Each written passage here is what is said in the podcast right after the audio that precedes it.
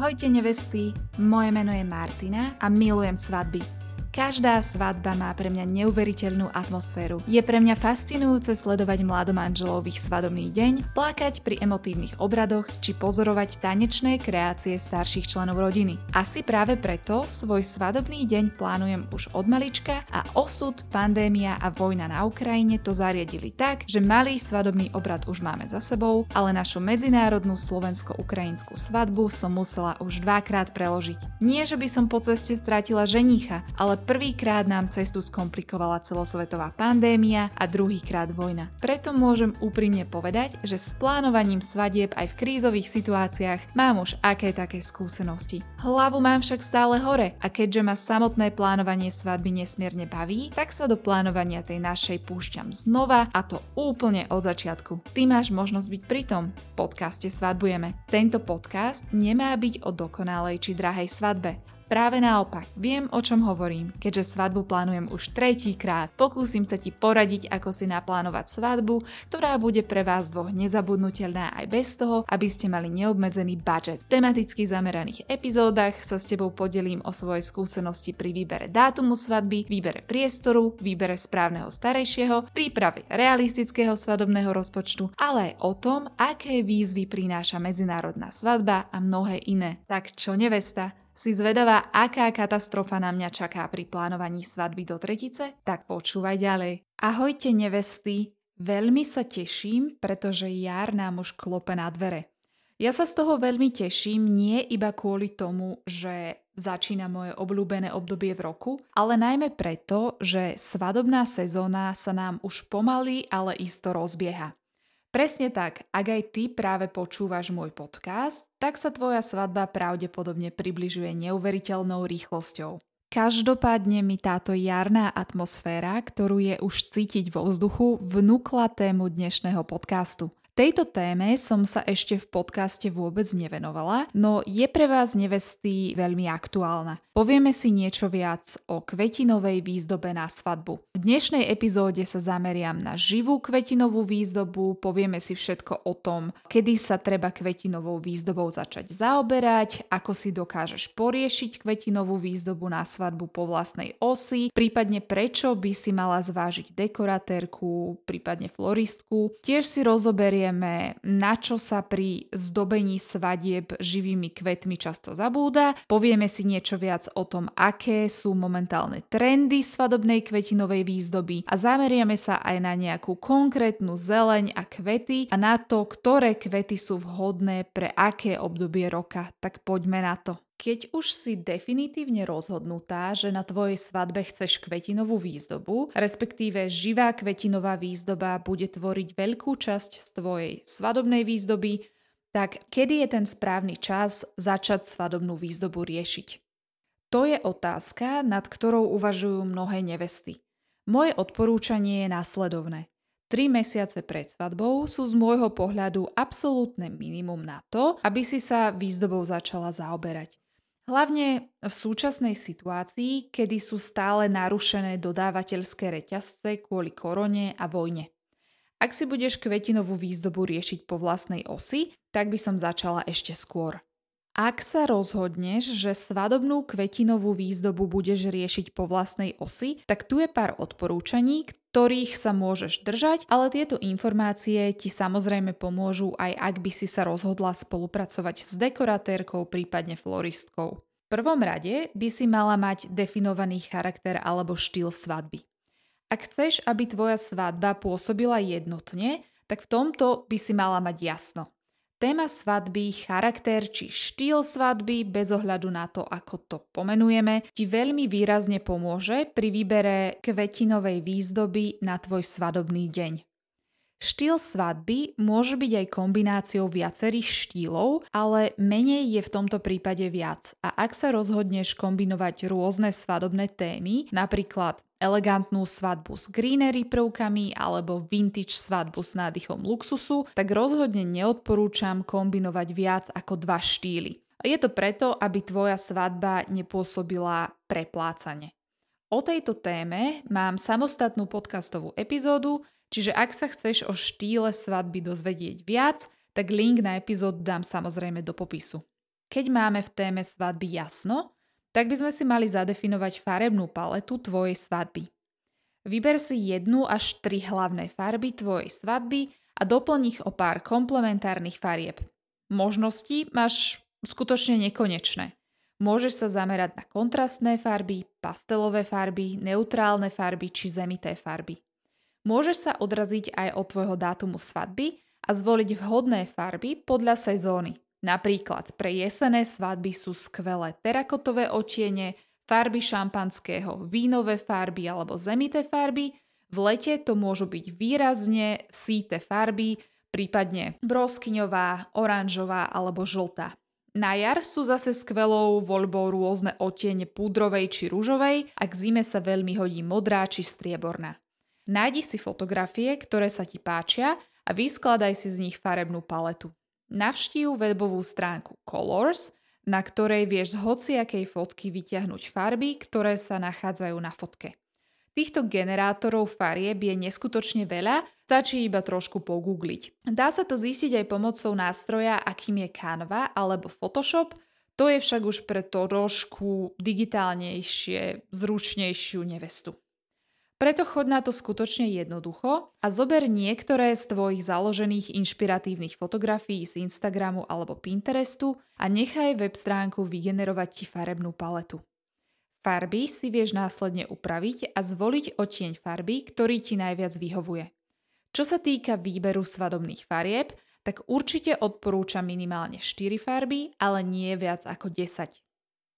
Ak si teraz hovoríš preboha až 10 farieb, tak ľud. Potrebuješ 2-3 hlavné farby a zvyšné budú jemnejšie alebo silnejšie otiene už zvolených svadobných farieb. To totiž dodá tvojim dekoráciám požadovaný nádych profesionality. So svadobnými farbami je to veľmi podobné ako s dekorovaním interiéru. Ak by si si zvolila iba dve farby bez nejakých pridaných, ktoré ich spoja, tak by bol tvoj interiér, respektíve tvoj interiér by veľmi bil do očí. So svadbou je to podobné. Ak sa ti to páči a tvoj zámer je, aby bola svadba iba dvojfarebná, bez žiadnej inej farby, tak smelo do toho. Profesionálni svadobní dekoratéri však primiešajú extra svadobné farby, ktoré dizajn krásne vzájomne prepoja. Nasledujúcim krokom je vybrať si kvety, ktoré sa ti páčia, ale pozor, nie hociaké. Pozri sa na to, ktoré kvety sú v dátum tvojej svadby dostupné. To je dôležité preto, lebo ak svadobné kvety, ktoré si vyberieš, nie sú k dispozícii, tak budú musieť byť dovezené z miesta, kde im klimatické podmienky dovolujú rásť. To znamená, že ich čaká náročný transport a rizika s tým spojené. Môžu po ceste zvednúť, nehovoriac o tom, že budú určite drahšie ako kvety, ktoré sú k dispozícii. Nechávam preto na tvoje zváženie, či vysoká cena a nízka kvalita skutočne stojí za to. Čo sa týka ceny, tak si treba dať pozor aj na kvety, po ktorých je v tej ktorej sezóne veľký dopyt. To môže tvoju svadobnú kvetinovú výzdobu taktiež predražiť. Napríklad, absolútne odporúčam sa vyhnúť napríklad rúžiam na Valentína alebo Deň Matiek a napríklad tulipánom na MDŽ. Čo sa týka kvetov a sezónnosti, tak tu sú nejaké príklady vhodných kvetov na svadbu podľa sezóny. Na zimné svadby sú vhodné gardénie, zornice, iskerníky, frézie, hortenzia, príštec, klínček, rúže, amarilky, ale neboj sa zakomponovať napríklad aj také šišky či sukulenty. To je teraz veľmi moderné.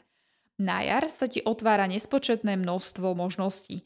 K dispozícii je napríklad orchidea, pivonka, hortenzia, tulipán, hyacint, lalia, orgován, dália, rúža, či lučné kvety od vymyslu sveta. V lete to veľmi tradične býva slnečnica, frézia, košatec, gerbera, sedmokráska, rúža, lalia a mnohé iné.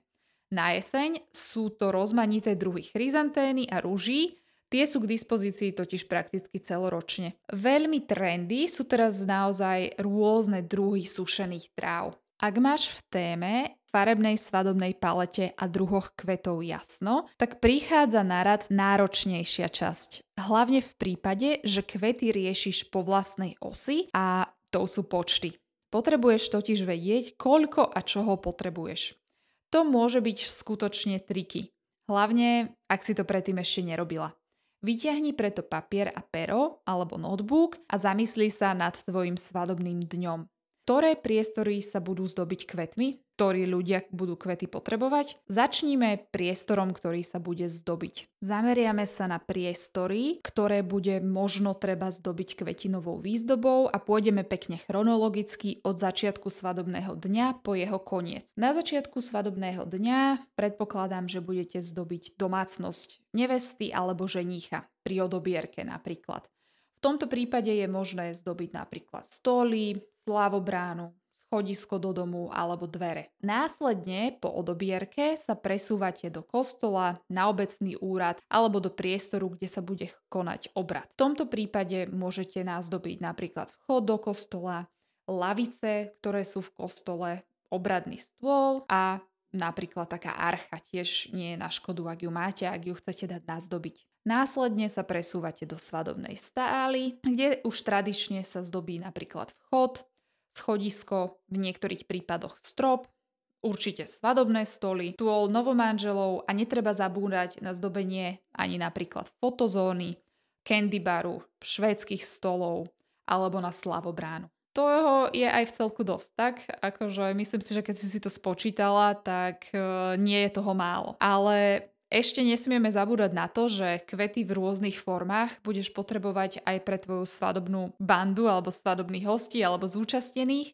A tak si poďme povedať, že čo budeš potrebovať pre koho. Hviezda večera, nevesta, bude potrebovať samozrejme svadobnú kyticu. Ak si chce tú svoju svadobnú kyticu nechať aj po svadbe, teraz už tie možnosti sú skutočne čo s ňou môže robiť, sú skutočne široké. Môže si ju dať tradične usušiť, alebo si ju môže dať aj e, vylisovať a zakomponovať do nejakých iných dekorácií, ktoré má doma a to jej bude slúžiť ako väčšina pamiatka na svadbu. V tomto prípade asi bude potrebovať aj hádzaciu kyticu, teda kyticu, ktorú chytí to dievča, ktoré by sa malo do roka a do dňa vydať. Takže to môžu byť dve rôzne kytice pre nevestu. Okrem toho, ak nevesta zakomponuje do svojho celkového lúku ešte nejaké kvety, napríklad do vlasov, tak netreba zabúdať na tie. A možno ešte sa jej hodia nejaké kytice pre maminu, bábku, svokru, sestru či svetka. Čo sa týka ženícha, tak tam je to v porovnaní s nevestou o dosť jednoduchšie. E, ženíchovi sa môžu kvety zakomponovať napríklad do pierka. Čo sa týka družičiek, tak sa treba zamyslieť nad tým, či budú mať kytice alebo kvetinové náramky, prípadne kvety do vlasov alebo nejaké kvetinové vence. Ak plánujete mať aj malé družičky alebo tzv. flower girls, tak na tie tiež netreba zabúdať, budú potrebovať, zvyčajne to bývajú lupienky rúží. Čo sa týka družbov, tam je to tiež pomerne jednoduché, stačí svadobné pierko. A čo sa týka svadobných hostí, tak ak chcete, aby na vás hádzali nejaké lupienky kvetov, tak netreba zabúdať ani na to. Na prvý pohľad sa to ani nezdá, koľko tých kvetov potrebuješ však. Určite však chcem povedať, že nepotrebuješ kvetinovú výzdobu pre každého a určite nemusíš ozdobiť úplne všetko, čo som vymenovala, ale aj tak to nie je málo. Čo určite odporúčam urobiť, je zamyslieť sa nad tým, ako môžeš tieto kvety recyklovať v rámci svadobného dňa, respektíve ako ich môžeš použiť viackrát v ten istý deň alebo na nasledujúci deň. Napríklad, kvety z odobierky a obradu sa môžu použiť v svadobnej sále alebo vo vytvorenej fotozóne. A kvety zo svadobného dňa sa môžu použiť napríklad deň po svadbe pri menšom obede s blízkou rodinou.